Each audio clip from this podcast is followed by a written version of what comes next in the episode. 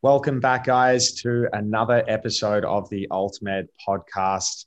Here, as always, with my co host, Mitch Kurtz, and a very special guest today. Um, there are a myriad of ways we could introduce, but I will just go with Professor Kylie O'Brien. And welcome, Kylie. We're really excited to have you on our show today.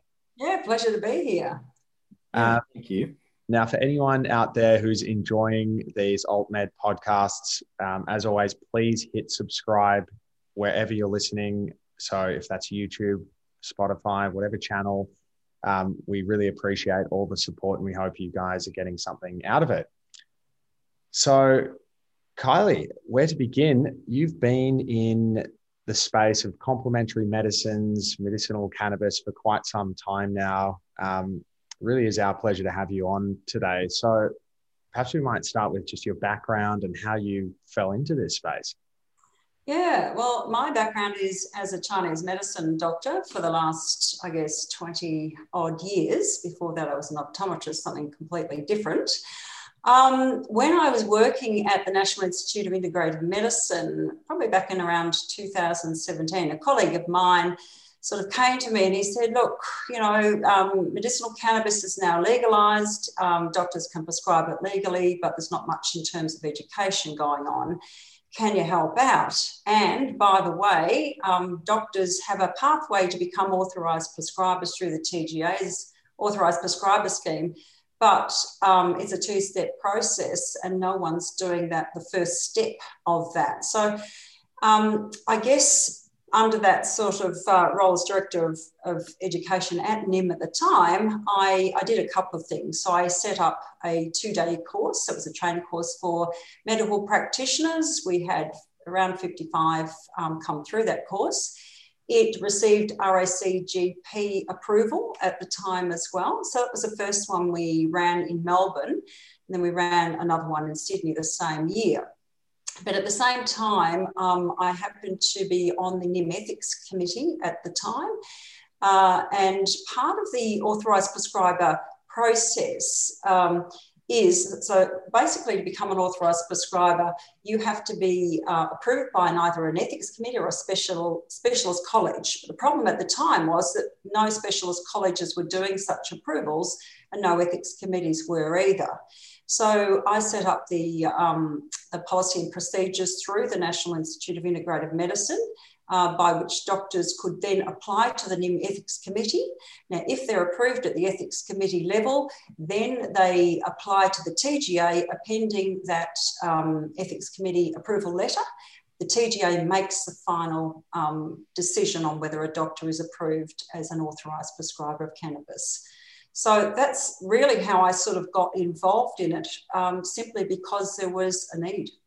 That's fascinating to me. I mean, I've always had a bent towards just looking at the evolving landscape of regulation in this space, but I am interested in, um, given your sort of origins in Chinese medicine and, um, plant medicine generally, um, just interested in whether or not that authorized prescriber scheme that was new for medicinal cannabis wasn't it? Was it was have you ever sort of experienced anything like that? Or do you feel that from a regulatory standpoint medicinal cannabis from day one has always been treated under different rules to your ordinary plant medicines? Yeah look i guess there's two sort of thoughts around that. So the reason that this authorized prescriber scheme and the special access scheme um, come into play is that medicinal cannabis is considered an unauthorised good or an unauthorised medicine under the TGA, the Therapeutic Goods Administration. So it wasn't a scheme, uh, in my understanding, specifically set up for medicinal cannabis. It's just that because it's an unauthorised medicine, it falls under that pathway, if you like. Um, it's interesting because I am a Chinese medicine uh, practitioner, so um, I understand herbal medicine reasonably well. I used to teach herbal medicine. Um, and I guess I see medicinal cannabis as another plant. But in Australia, certainly it's treated as a drug. So, um, cannabidiol, for example, is a Schedule 4 prescription only medicine. Um, if um, a medicine contains THC in general, certainly more than 2% of the cannabinoids THC, or if, um, you know, a medicine is CBD predominant, but it's got less than 98% of the, the total cannabinoids is CBD, it becomes a Schedule 8 drug. That's a controlled drug. Mm-hmm. Um, and then, um, you know, so again, that restricts access. So it restricts access to only doctors and some nurse practitioners, depending on the state. So um, yeah, it's it's difficult because you know for me it's a herbal medicine. It's probably one of the reasons why doctors are perhaps reticent to prescribe it because it's not the same as a drug in a packet. It is a, a plant medicine and it needs to be treated as such. Mm. So I guess there's some of my thoughts on on that. Well, no, it's because it, I see that you know obviously the TGA has um, a, you know a role to play in the the regulation of complementary medicines, but you're absolutely right. You know, in, in, saying that because it is unapproved, it gets treated under these different rules. So there's the authorized prescriber pathway, which you played a, lead role in, and sort of being one of the architects of, and then the the special access scheme is, is another one. But in a nutshell, and I might be opening up a can of worms here, but how is plant medicine ordinarily treated in Australia or regulated? Yeah, so um, anything in a bottle, proprietary medicines, as in complementary medicines, whether it's a herbal medicine or vitamins and those sorts of supplements, um, are controlled under the TGA. Um, so we have really good quality control mechanisms in Australia for, for complementary medicine. So I think the TGA does a, a, fantastic job on that. And there's a system of listing or registering um, complementary medicines, and there's a, an intermediate one between that, which I think is called assessed listed. So basically, um, it comes down to what therapeutic claims you want to make about a, a, complementary medicine. So if you want to make a high level therapeutic claim, then you have to have um, basically um, randomized controlled trial data um, hmm. showing safety um, and efficacy. Um, if you want to make a low level claim, like something just improves general well being or something like that, then that's, that's a listed medicine. Um, but you still need to show safety, quality, and, and the fact that it works as well. Mm. So we, we do have a, a, good system set up around complementary medicines, but um, medicinal cannabis and, and CBD um, in particular don't fall under the, the umbrella of complementary medicines. They really are treated as drugs. Well, think, um, mm, the, the, the, other part of that, that some people have suggested or I've spoken to around the idea that maybe some of the other compounds within cannabis, uh, say terpenes, flavonoids, this type of thing, might be a good candidate for a complementary medicine. Do you have any thoughts surrounding that? Um, yes, I do. I, I think that um, you know perhaps they would be ideal in terms of being regulated as as complementary medicines. And again, as I said, you um, you know, depending on the, the level of claim that you want to make about, um, hmm. let's say, a terpene product, for example, then you would need to um, meet the requirements of the TGA. If you're going to make a high level claim, then you'd have to have, you know, the, the scientific data necessary. Mm. So, um, yes, I think that there, there is, you know, a possibility. And look, um, a, a, year ago, um, on behalf of a group of um, different um, players in the cannabis industry, I actually did put together a, um, an application to the TGA scheduling committee to remove cannabidiol completely from the schedules of the SUSMP, that's our drugs and poison standard. Um, and the TGA put their own um, application up a couple of weeks afterwards um, to um, basically uh, downschedule cannabidiol um, with certain um, rules around that to Schedule 3, which is a pharmacy only medicine. Uh, and you know, they, there was a public consultation, etc., etc. At the end of the day, though, the TGA's submission to their own scheduling committee was the one that was passed. Um, mm. The problem at the moment, though, of course, is that um, you know, the, the companies uh, that have products in the market in Australia don't have their scientific evidence yet to get um, their products onto Schedule 3. So I think there was a lot of media sort of um, hoo-ha at the time, um, and people were sort of ringing up thinking they could suddenly go into their local chemist and, and get cannabidiol, but um, it's not the case. Yeah, a lot of it irresponsible media reporting, I, I felt, but perhaps it was, I mean, we are, and even just jumping right into this conversation, it is a a bit of a technically dense area. This is not for the faint-hearted. So I suppose perhaps you know the journalist didn't appreciate the nuance around the situation, but I suppose in summary for anyone who is interested, um, a number of uh, cannabis manufacturers uh, or manufacturers of medicinal cannabis are in the process of conducting trials um, to be able to support um, having enough evidence to be listed on the ARTG and um, and have a, a, Schedule Three medicine available over the counter. But we are still some time away um, from that, and so for the time being, it remains um, at a minimum Schedule Four, um, which is prescription only medicine. Um, but I am interested in when you said before that uh, that you made a separate application to the TGA mm. to see CBD um, removed from the schedules entirely. Was that what would need to happen potentially in order to have it listed as a as a complementary medicine? Or yeah, it would. Yep, that's right. Yeah.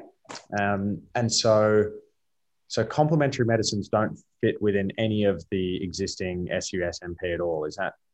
No, they're, no, they're, they're, they're you know they're most if anything is on the schedules, you know, is is a drug basically, yeah. and the schedules just give you different levels of access. So you know, schedule four is prescription only, so you've got to have a prescription for it. Schedule three is a lower one. You can go into a pharmacy and, and ask the pharmacist. Schedule eight is, is a higher level of restriction. That's a controlled drug like opioids, that sort of thing. Hmm. I've heard people people suggesting that there should be an entirely separate kind of system or infrastructure built to deal with cannabis entirely. Do you feel that that is appropriate, or do you think that we should be making do with the existing um, infrastructure that we're talking? About. I about? think if you have a separate, I mean, there's flaws and against, I guess, but if you have a separate sort of um, setup, you, are not really mainstreaming this as another, you know, sort of therapeutic option. You're making it a special case and you're building a whole sort of mm. regulatory industry, if you like, um, around something that I really sort of think should be mainstreamed. Mm. That's a fair point. I appreciate that. Mm.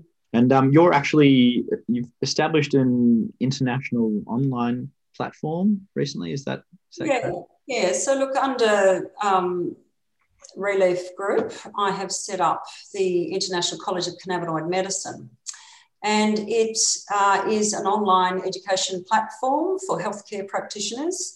Um, it uh, has around 40 30 minute videos and growing. So we're adding two, three new videos each month. Each is focused on a particular um, uh, clinical area, if you like. Mm-hmm. So the idea is that we're going to be building up a, uh, a very big video bank uh, in different clinical areas. Uh, each of the videos has got a 30 minute, uh, sorry, not 30 minute quiz, a, a 10 question quiz. You wouldn't want to be doing a quiz for 30 minutes, but no a 10 question quiz at the end. And once you've done that, um, then it generates your certificate of completion for CPD, continuing professional development purposes. Oh, so we're about to launch that. We have some amazing speakers from all over the globe, really. So I've got almost 20 different speakers from five or six different countries around the world. And as I said, that um, group of um, doctors, researchers, academics is growing. So we're quite excited about, um, you know, this new platform that, um, as I said, we're going to be launching in a few weeks' time. And might that um, expand into other areas of plant medicine? I know where it comes up on uh, on this podcast from time to time, but we we have a real interest in observing some of the MAPS trials that are going on into psilocybin research is that uh, an area? Uh, I think we're going to leave that to the experts in that area. not enough to sort of become an expert in this one fascinating plant. Um, yeah. So, yeah, no, we're not going to be branching into other areas. We certainly uh, are interested. We, you know, we've got uh, other organisations that I think do the, the greater field of nutritional medicine and environmental medicine really well, like ACNEM, the Australasian College of Nutritional Environmental Medicine I have some fabulous online um, courses for nutritional medicine, sort of more broadly. So I do see medicinal cannabis as part of a treatment in a holistic way. So you need to address all sorts of, um, you know, health concerns from all sorts of angles. Uh, mm-hmm. I don't think it's necessarily a magic bullet. I think you've got to look at health holistically. And so yeah. you need to understand those other factors like nutrition and diet and exercise and stress reduction and getting enough sunshine and vitamin D, all those sorts of things that, that help make you healthy. Absolutely. And uh, I guess with the educational platform and some writing and speaking, you know, uh, yeah, no stranger to education. You were recently speaking at maybe a less medical event. Would you like to tell us just a little bit about that? Yeah, I went up and spoke at the Nimbin Mardi Gras Festival a couple of weekends ago in Nimbin, which was amazing. Fun. Yeah, no, it was um, mean, it was a well attended event.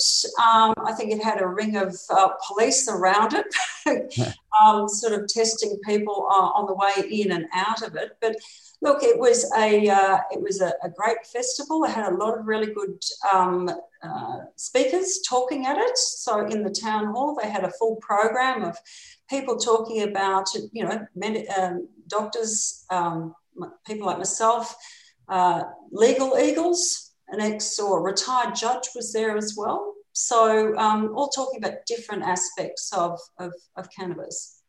Yeah, fantastic. And just like honing in maybe on that part you're talking about the police waiting out the front mm. and uh, for you to come in and out. Any any thoughts on the kind of current driving laws that are in Australia at the moment? Yeah, I think that's really problematic because um, any amount of THC, tetrahydrocannabinol, um, in your um, system, if you're caught with it in your system you're driving, then you have committed an offence under all our driving laws, uh, sorry, all our states' driving laws. So that's any state or territory in Australia. And that's regardless of whether you have a prescription for it or not, and it's regardless of whether you're demonstrably impaired or not. Mm. So it is a real problem because I think there's other drugs that people can get on prescription that, that would impair them. Um, but that's not illegal for them to be driving with those in their system. Mm. And yet it is for any amount of THC in your system. So I see our driving laws as a real barrier um, because a lot of patients probably need the THC in their prescription. Um, and you know, they may be reticent to take it because they're worried about driving. Um, some doctors may even be reticent about um, prescribing it for the same sort of reasons. So I do see that problematic. I think countries like Canada do it better than us. Canada um, legalised um, recreational use a couple of years ago, and it's only an offence if someone is, is demonstrated to be impaired when they're driving. Um, so it's only an offence that way. So I think we can learn a lot from from Canada uh, on that. Yeah, absolutely. Um, I was just thinking as well. I, you know, your enormous contributions in both, um, you know, the academic uh, history, but also with um, regulatory reform. Um, I'm sure your own clinical practice, but with all of that, when people come to you and say, you know, I'm interested in learning about medicinal cannabis. Um, this type of online platform that you're launching, which sounds very exciting, is obviously a space for doctors to do their CPD. Hmm. But for the average punter, where might they uh, get resources or where might you direct them to learn more about medicinal cannabis and plant based medicines? Yeah, that, that's, I guess, problematic in some respects because. Um, there's not a lot of good education around for the public, I'd have to say. Um, often the TGA will say they've got things on the website. I'm not sure that that's entirely what people are, are wanting in the form that they can actually understand. That's my own personal opinion. Um, we are focused on healthcare practitioner education, but we will be branching out more into public education too. The International College of Cannabinoid uh, Medicine Limited is a Canadian company. So um, so I, I, guess it is problematic because we have guidelines in Australia, um, which are advertising guidelines for companies involved in the medicinal cannabis business, and they're fairly strict in terms of um, um, not promoting an mm. unapproved good, which is medicinal cannabis. Mm. So it does make it a little bit problematic to make sure that you're not stepping over the wrong side of the line mm. um, in terms of, of um, education. Mm.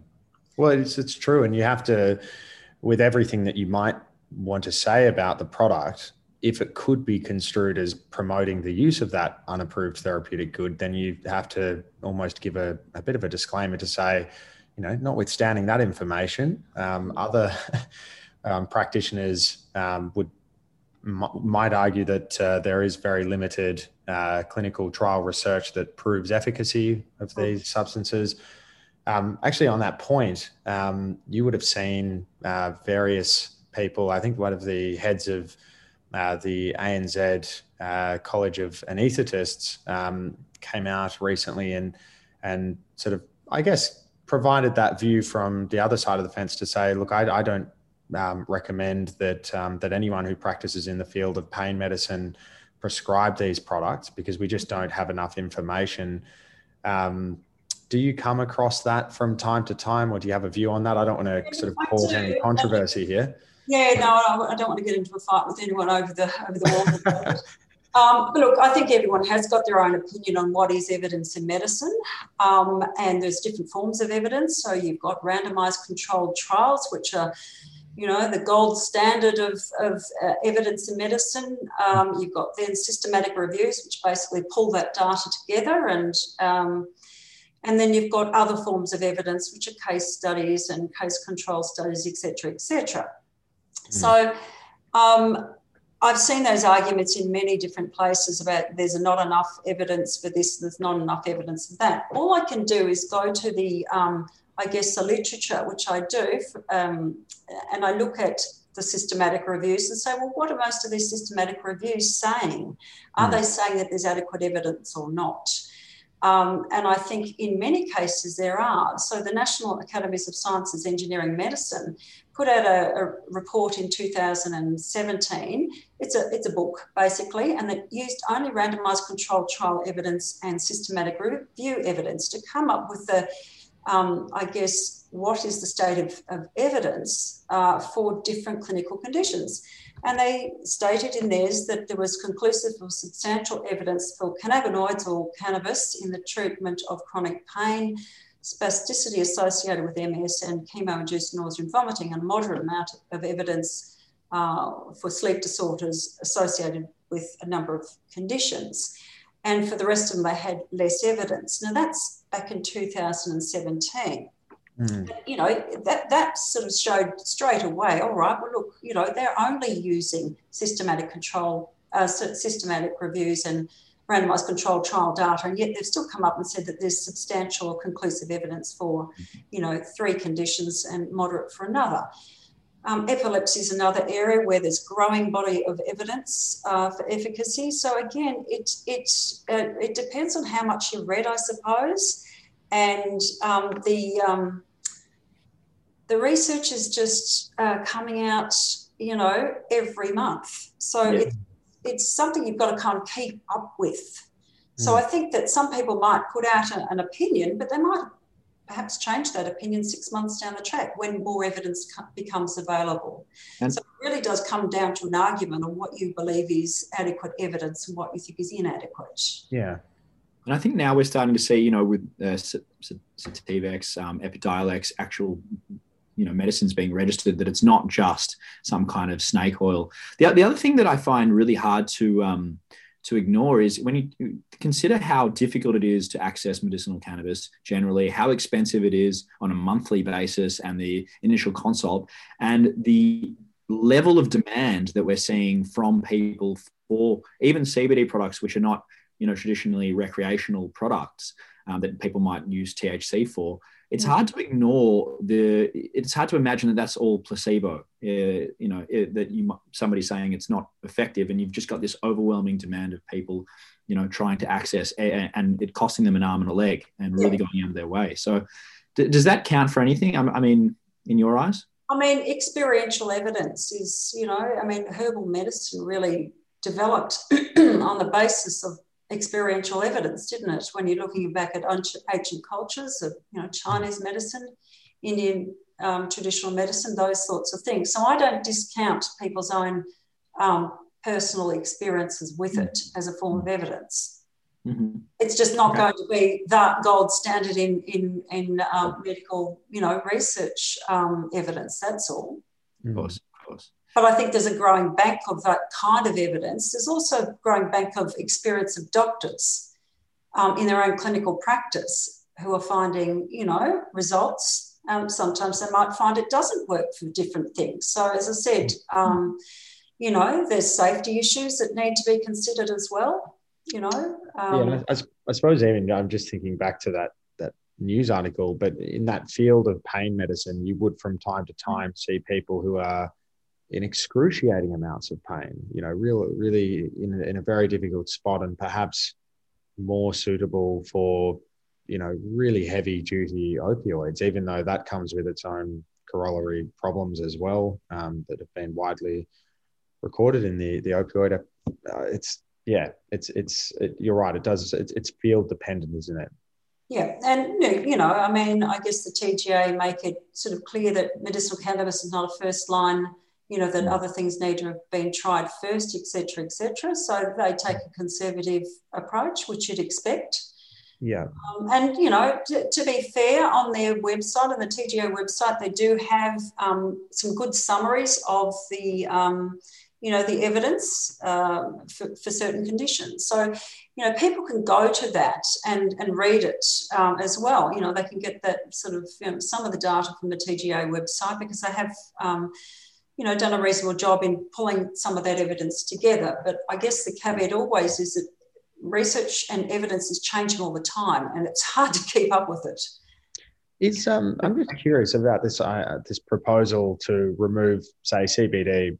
Hmm. Um, I mean, Mitch and I have a, a, a strong interest in a range of other minor cannabinoids, and would like mm. to see all those which are non psychoactive, um, you know, potentially removed. But if that were to occur and they were to be um, classified as complementary medicines, mm. it would remove that any requirement that the person have a first line therapy before trying a complementary medicine. So they would be able to to have this. Um, is that right? And, and are there other complementary? So. Yeah. I mean, yeah. if it's if it's just like any other, you know, off the shelf complementary medicine, then yes, it would remove that. But while it uh, remains under as an unapproved good and remains on the schedules. It's, as I said, it's treated like a drug. So, mm. um, you know. And it, it, does have a very low, uh, you know, sort of safety risk profile, those non psychoactive cannabinoids. So I'm interested in are there any complementary medicines currently available which have any sort of concerns with safety risk or anything Look, I think any herbal medicine um, has the potential, you know, there's, there's herbs that do interact with drugs. And we know that cannabidiol can interact with certain drugs, certainly theoretically, but, mm. um, but also not just theoretically, in that there, you know, there's been a number of studies in the epilepsy uh, field, for example, where they've shown that cannabidiol will interact with um, particular drugs. Um, so I think that's well documented. Um, but with any um, herbal medicine, there are a number of different herbs that can interact with different drugs, and these are well known. I mean, there's a very good um, drug herb supplement database um, called IM Gateway, um, which when I was practicing Chinese medicine, I used to look up all the time because it actually um, it was a good resource if a patient came in and they were taking certain Western medications, and you could check whether it interacted with any of the, the herbs or supplements that they might, um, you know, be taking as well. Mm. So, um, you know, it, it's it, many different herbs potentially can interact with mm. with other um, and drugs in, interact with drugs too, for goodness sake, you know. Yeah. So. Mm. Um, my, my, dad isn't even allowed to eat grapefruit. Um, because of what it can do to his heart medicine. So it's yeah, uh, yeah, yeah. So some foods interact. You're right, absolutely. Yeah. yeah. yeah. So that's yeah, but but from my understanding, you wanting to remove it from the SUSMP entirely would mean it would not be scheduled even as a S three or complementary medicine. Uh, sorry, S at, at all. S3 pharmacy only medicine. That's right. Yeah, yeah. yeah. Yeah. So, I mean, that doesn't necessarily mean people are going to race out and suddenly start to self medicate. I mean, a lot of people go and see other healthcare practitioners like naturopaths, herbalists, things mm-hmm. like that. Um, so, you know, it would be treated, as I said, in my mind, just uh, as any other herbal medicine that you can, you know, and you'd have to have appropriate warning labels and things like that. Um, I think that's just sensible. Yeah. So then, what's what's your thoughts on you know other parts of the world where it is not even regulated in, in the slightest, in that it's basically a food product in the EU. Yeah, look, yeah. Um, yeah, I mean, obviously, it makes it probably brings the prices down an awful lot, and I think that's part of the problem in Australia is that our prices are fairly high for these medicines simply because of um, you know a lot of the costs involved in, in a regulatory system.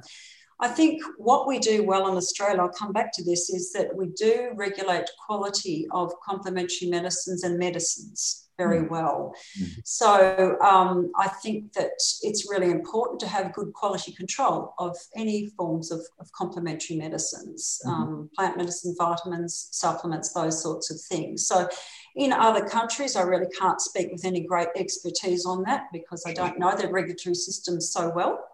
Um, but I do think that um, you've always got to look at what's the quality of anything that you're putting onto the market. And I think that's what Australia does really well. We've got a reputation in the world um, for doing that very well. But do you think, um, I mean, you could say the same for, for, for, the food safety and food standards in Australia. Yeah. When you, yeah. when you look at powdered milk, for example, things yeah. like that. Um, do you think that there is space for a medical and a non medical CBD kind of movement, if you will? Yeah, I'm, not sure about a, a non-medical because I, I, guess I see it, see it as a therapeutic um, thing, if you like. Mm-hmm. Um, so yeah, I'm not sure whether I've got any great comments on that, Mitchell. Fair enough. Fair enough. Just for I put it. You're going to spring, Mitch, the question you ask a lot of our guests on AltMed, which is getting them to pick what year Australia yeah. might legalize recreational cannabis. Um, we, we, we have this hypothetical game we play at the end of uh, some of the uh, the podcasts, and we like to ask, you know, you, you see, I mean, you see it even in New Zealand across the pond. They put it out there a few months ago. You know, thinking about recreational. Um, do you think that is ever a potential on the horizon in Australia? And if so, when would you imagine the timeline to be? Yeah, that's a really good question. Um, well, the um, have at least decriminalised it, haven't they, in terms of recreational use? So that's a start. Um, I think we've got a fairly conservative government government at the moment. I'd love to have a, uh, a referendum here to see what we, you know, what what the rest of the country really thought about it.